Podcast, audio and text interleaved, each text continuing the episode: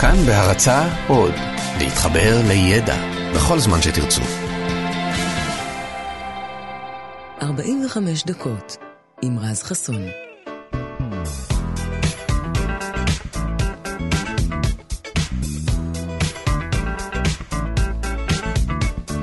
בוקר טוב לכם, כאן תרבות, 104.9, 105.3 FM.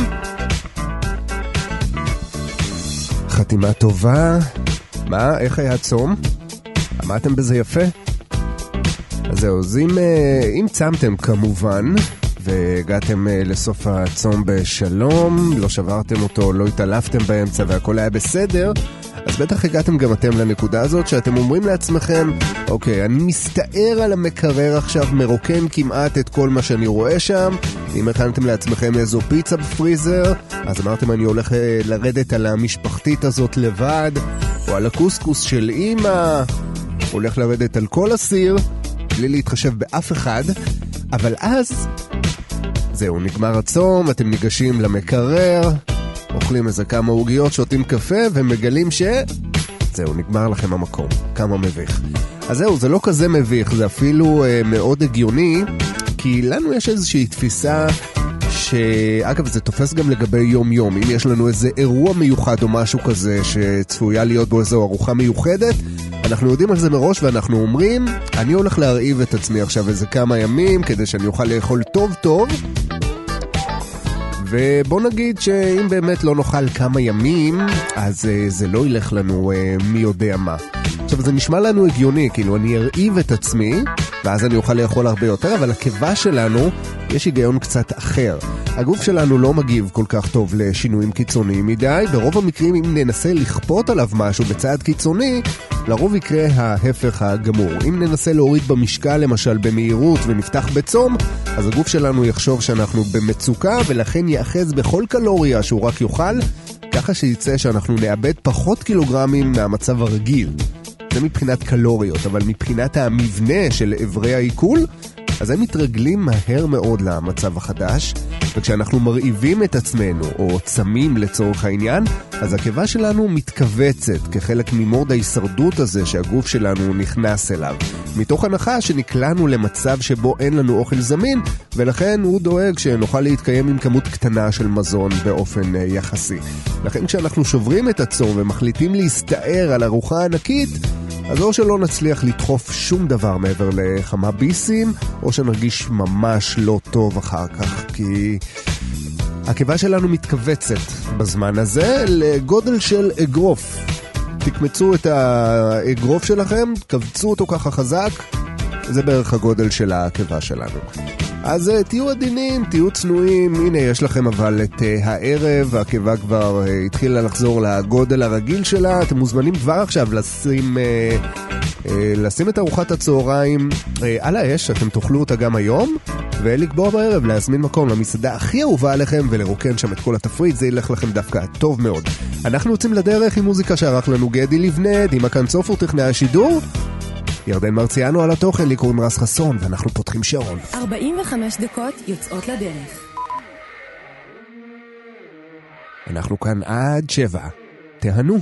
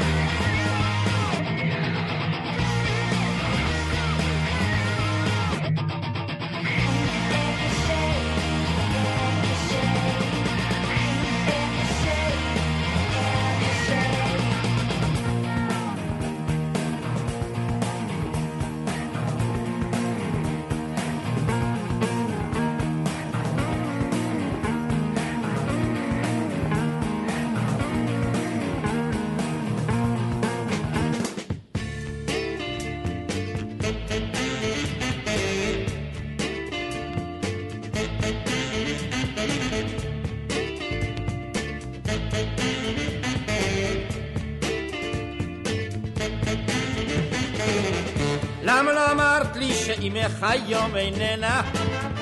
למה לא אמרת לי שהיום את לבדך? למה לא סיפרת לי שאביך ברח ממנה? למה לא סיפרת שאחותך יפה ממך? יפה ממך, יפה ממך. למה לא אמרת שלך דרך כניסה נברדת? למה לא סיפרת לי קודם כמה את טובה? למה לא סיפרת לי שהיום אינך עובדת? למה לא אמרת שיש לך זמן לאהבה? לאהבה, לאהבה. למה לא סיפרת שאת בבעלך בוגדת? למה לא אמרת לי שעכשיו הוא בחופשה? למה לא סיפרת לי שהיום אינך עובדת? למה לא ידעתי קודם כמה את אישה? כמה את אישה? כמה את אישה? למה לא אמרת לי שכדאי ממך לברוח? למה לא אמרת שהחיים יפים כל כך? למה לא גירשת אותי כשעוד היה לי כוח? למה אלוהים רצה שאפגש איתה? אפגש איתה, אפגש איתה. למה לא אמרת לי שאימך היום איננה? למה לא אמרת לי שהיום את לבדך? למה לא סיפרת לי שאביך ברח ממנה? למה לא סיפרת שאחותך יפה ממך? יפה ממך, יפה ממך. יפה ממך, יפה ממך. יפה ממך, יפה ממך.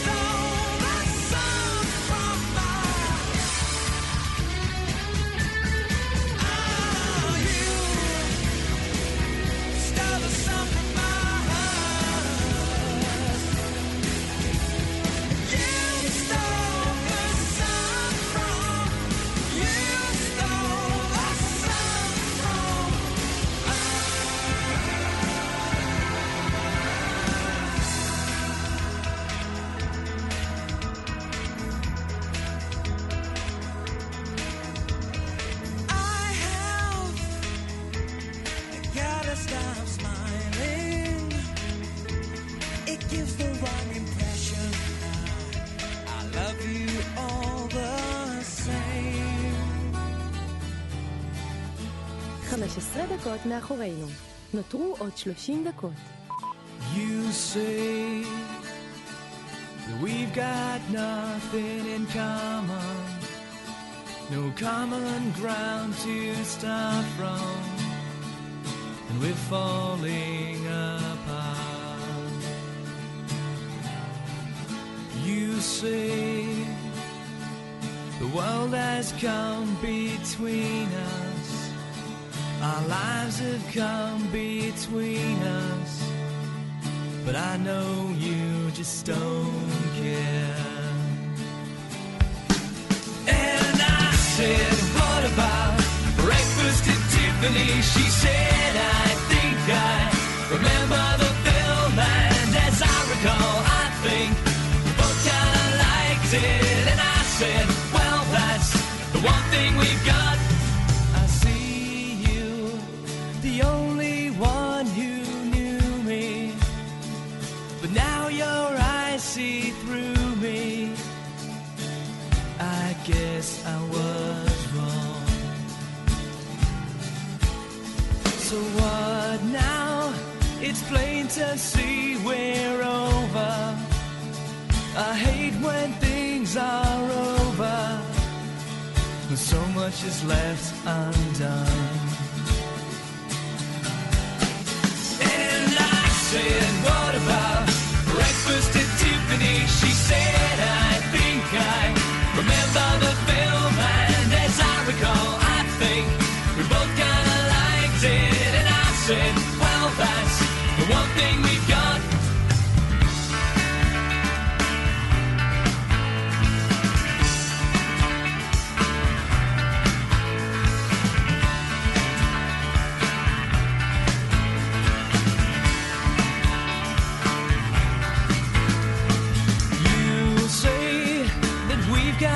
Nothing in common, no common ground to start from, and we're falling apart.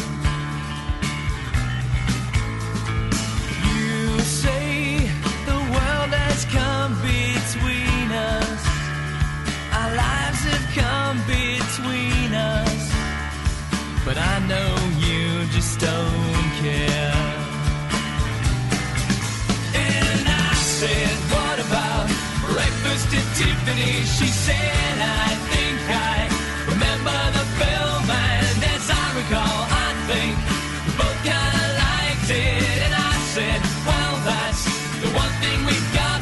And I said, what about breakfast at Tiffany? She said, I think I remember the film, and as I recall, I think we both kind of liked it. And I said, well, that's the one thing we've got.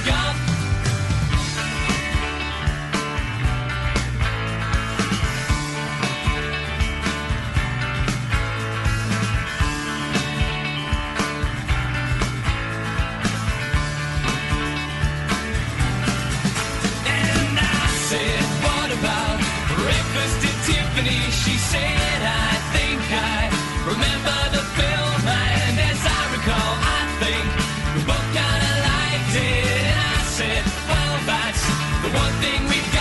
And I said, what about breakfast at Tiffany? She said, I think I remember the film, and as I recall, I think we both kind of liked it. And I said, well, that's the one thing we've got.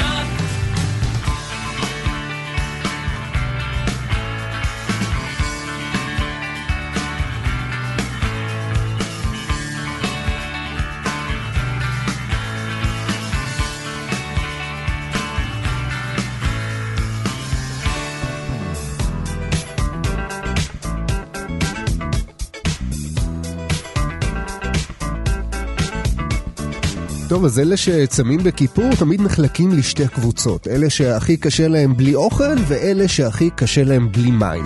עכשיו יש כל מיני הסברים מדעיים לכמה זמן אפשר לשרוד בלי מזון לעומת כמה זמן אפשר לשרוד בלי מים. ואם לקחת בחשבון את העובדה ש60% מהגוף שלנו הם מים, אז ברור לגמרי שגם אם רק נשתה נוכל לחיות יותר זמן, מאשר מצב הפוך שבו רק נאכל ולא נשתה בכלל.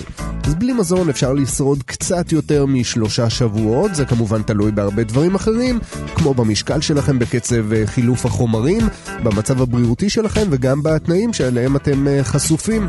כמובן שלנתון הזה יש חריגות, ואחת הקיצוניות שלו הוא בחור סיני בן 27 בשם נינג קסאופה, שעל פי התיעודים הסינים לא הכניס לפה שלו שום דבר חוץ ממים ב17 השנים האחרונות. עכשיו אם תריצו את השם שלו בגוגל, תוכלו להסיק מהתמונות שאכלן גדול הוא לא, הוא שוקל משהו כמו 50 קילו, והוא מספר שכבר בגיל 10 הוא החליט לוותר על אוכל. כשהוא היה מתיישב לשולחן ארוחת הערב, זה עשה לו בחילה, בשלב מסוים הוא התחיל להדיר את עצמו מהארוחות עד שפשוט ויתר על אוכל באופן כללי. עכשיו על החסך בתחושת הרעב הוא מפצה בתחושת צמא קיצונית במיוחד. הוא מספר שהוא מרגיש יובש קיצוני בגרון כמעט כל הזמן, לא משנה כמה מים הוא שותה, וזו הסיבה שהוא שותה בערך 15 ליטרים של מים ביום. רק כדי להבין כמה זה משוגע, אני אספר לכם שהכמות המומלצת לאדם ממוצע היא בערך 3 ליטרים של מים ביום. אז הוא לא מצליח לעבוד, כי הגוף שלו חלש מדי מכדי לעמוד כל כך הרבה זמן, ויש עוד בעיה שהייתה מפריעה לו לאייש משמרת במשרה הכי פשוטה, הפסקות פיפי. יש לו המון כאלה, כל הזמן, גם בלילה, גם ביום, בלי הפסקה, ובכלל כל המצב המאוד בעייתי הזה הוביל אותו לעבור חזרה לבית ההורים. בינתיים הוא שם איתם עד היום. לא עולה להם הרבה כסף להחזיק אותו, כי כאמור חוץ ממים הוא לא צורך מהם יותר מדי. אגב, צוותים רפואיים סינים שבדקו אותו הבחנו שהוא סובל ממחלה נדירה וכרונית שמגבירה את תחושת העצמה, אבל גם להם לא ברור איך בחור כזה יכול לשרוד כל כך הרבה שנים בלי אוכל בכלל. אז יש כאלה שאומרים שסתם מדובר באיזושהי אגדה, ויש כאלה שכבר הפכו אותו למין עוד תופעה מוזרה מאוד של הטבע. אני לא רוקד כשעצוב, אבל אני אוכל גם כשעצוב.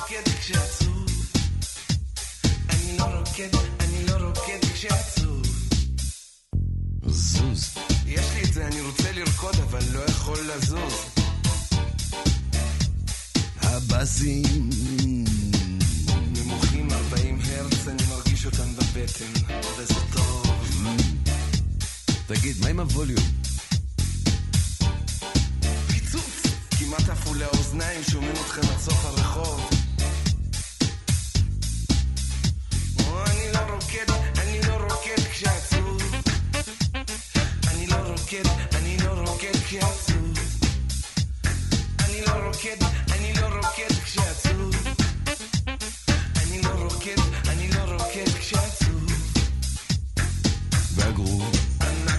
חשבתי שאתם גושים, וגושים זה טוב, נכון? נו. אני סובל. מהדיג'י? לא, אני סובל ממדיטרניה בלוז. אני לא רוקד כשעצוב. אני לא רוקד כשעצוב. אני לא רוקד כשעצוב. אני לא רוקד כשעצוב. מדיטרניה, מדיטרניה, מדיטרניה, מדיטרניה. לא רוקד כשעצוב. אני לא רוקד כשעצוב.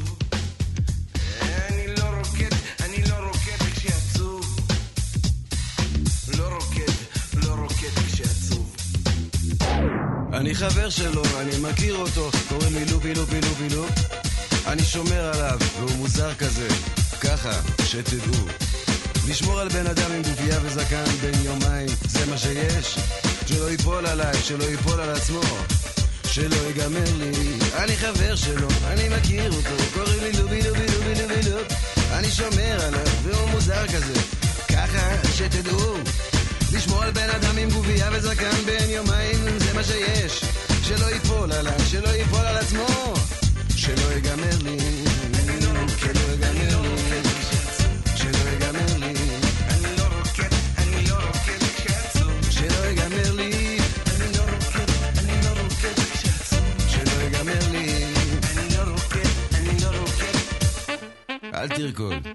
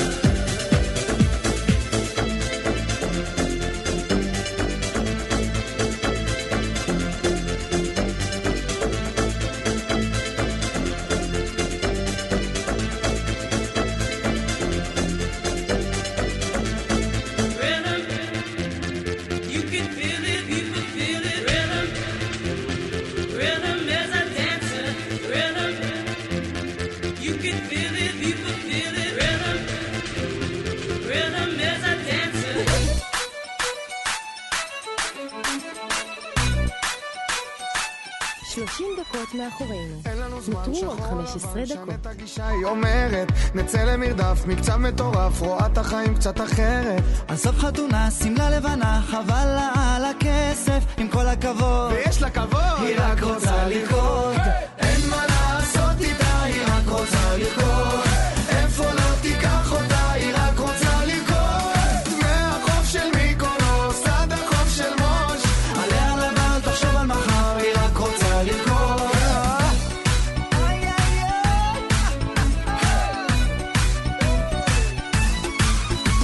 תיקח הלוואה, תקנה לה דירה. זה לא מעניין, היא אומרת. שגרה זה פסה, אז אל תנסה. להיות פעם כולם היא אחרת. יש פעם אחת, חיים פעם אחת, זה לא חוזר היוני. תן לה כבוד, היא פיצחה את הכל, היא רק רוצה לרקוד. אין מה לעשות איתה, היא רק רוצה לרקוד.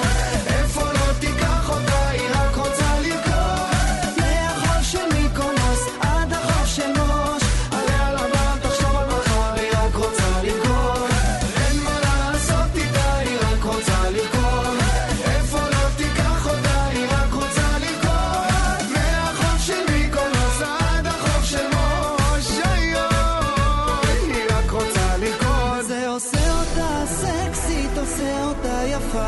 עוצמת העיניים, רוקדת יחפה. עושה אותה סקסית, עושה אותה יפה. עוצמת העיניים, רוקדת יחפה. רק לרקוד, רק לרקוד, רק לרקוד.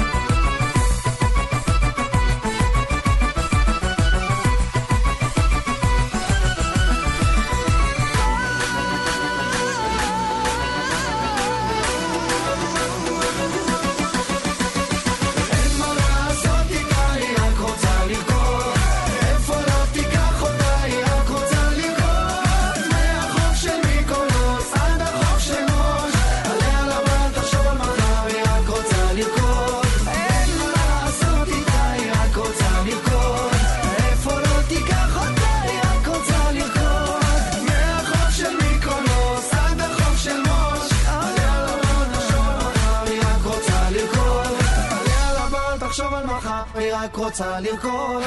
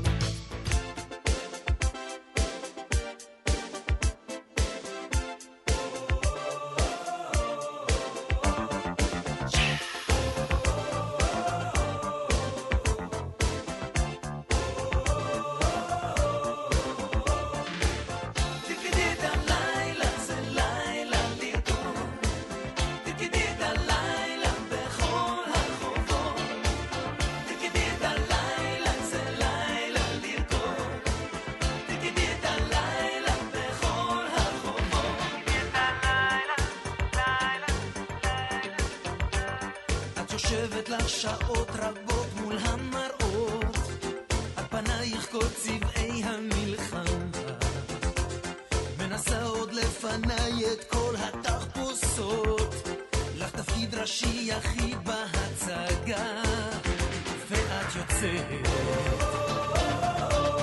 אני נשאר פה אין לי ספק.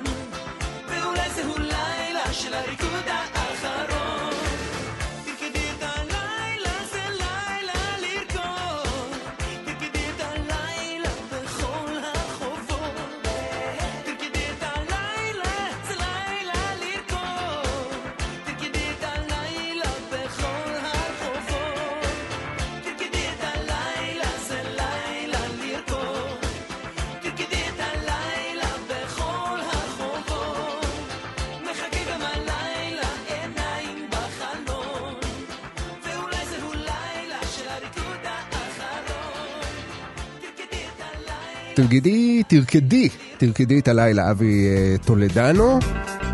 אז הנה עוד משהו אולי מהתקופה. דיברנו מספיק על צום, אבל אם יש משהו שכמעט כולם מחכים לו בכיפור, אז הכבשים הריקים, נכון? זה בעצם חג נפרד לילדים שיכולים סוף סוף להגשים את החלום ולקרוע את הילון על קורקינט חשמלי. עד שהם נתקלים באמבולנס או באיזה רופא בתפקיד או בסתם מתחזה. אבל גם אם אתם לא ילדים, אתם מוכרחים להודות שהשקט הזה, בלי מכוניות, בלי אוטובוסים, הוא לא רע בכלל.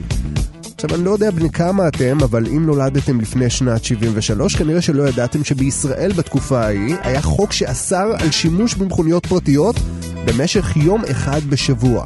זה קרה אחרי מלחמת יום הכיפורים, מחירי הנפט בישראל הרקיעו, בעיקר בעקבות החרם הערבי אז, שהשפיע גם על מדינות המערב. בשנים ההן את רוב הדלק שלנו קנינו מאיראן במחיר של $5 לחבית, מחיר שזינק ל$17 לחבית, והממשלה הייתה מוכרחה למצוא פתרון, כי היו מוכרחים לחסוך בדלק. ובמצבים קיצוניים צריכים להשתמש גם בפתרונות קיצוניים.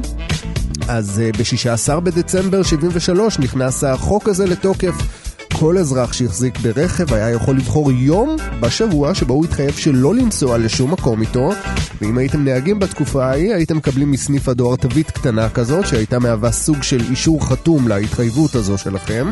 כל השבטה של רכב הייתה נכנסת לתוקפה מ-2 בלילה עד 2 בלילה ביום שלמחרת. כמובן שגם היו פטורים וחריגות לחוק הזה. אוטובוסים, מוניות, מסעיות, אופנועים, גם נכים ואמבולנסים קיבלו פטור. אבל מי שלא קיבל פטור והיה נתפס נוהג היה חוטף קנס של 1,000 לירות. זה היה המון כסף בתקופה ההיא. היה איזשהו שלב שגם ביקשו להעלות את הסכום הזה ל3,000 לירות, אבל בסופו של דבר בגלל לחץ ציבורי היסטרי החוק הזה בוטל, והוא החזיק 72 ימים בלבד. תחשבו לעצמכם, 72 ימים שבהם אתם לא יכולים להשתמש ברכב יום בשבוע. הייתם עומדים בזה? כן, היום יש קורקינטים, לא?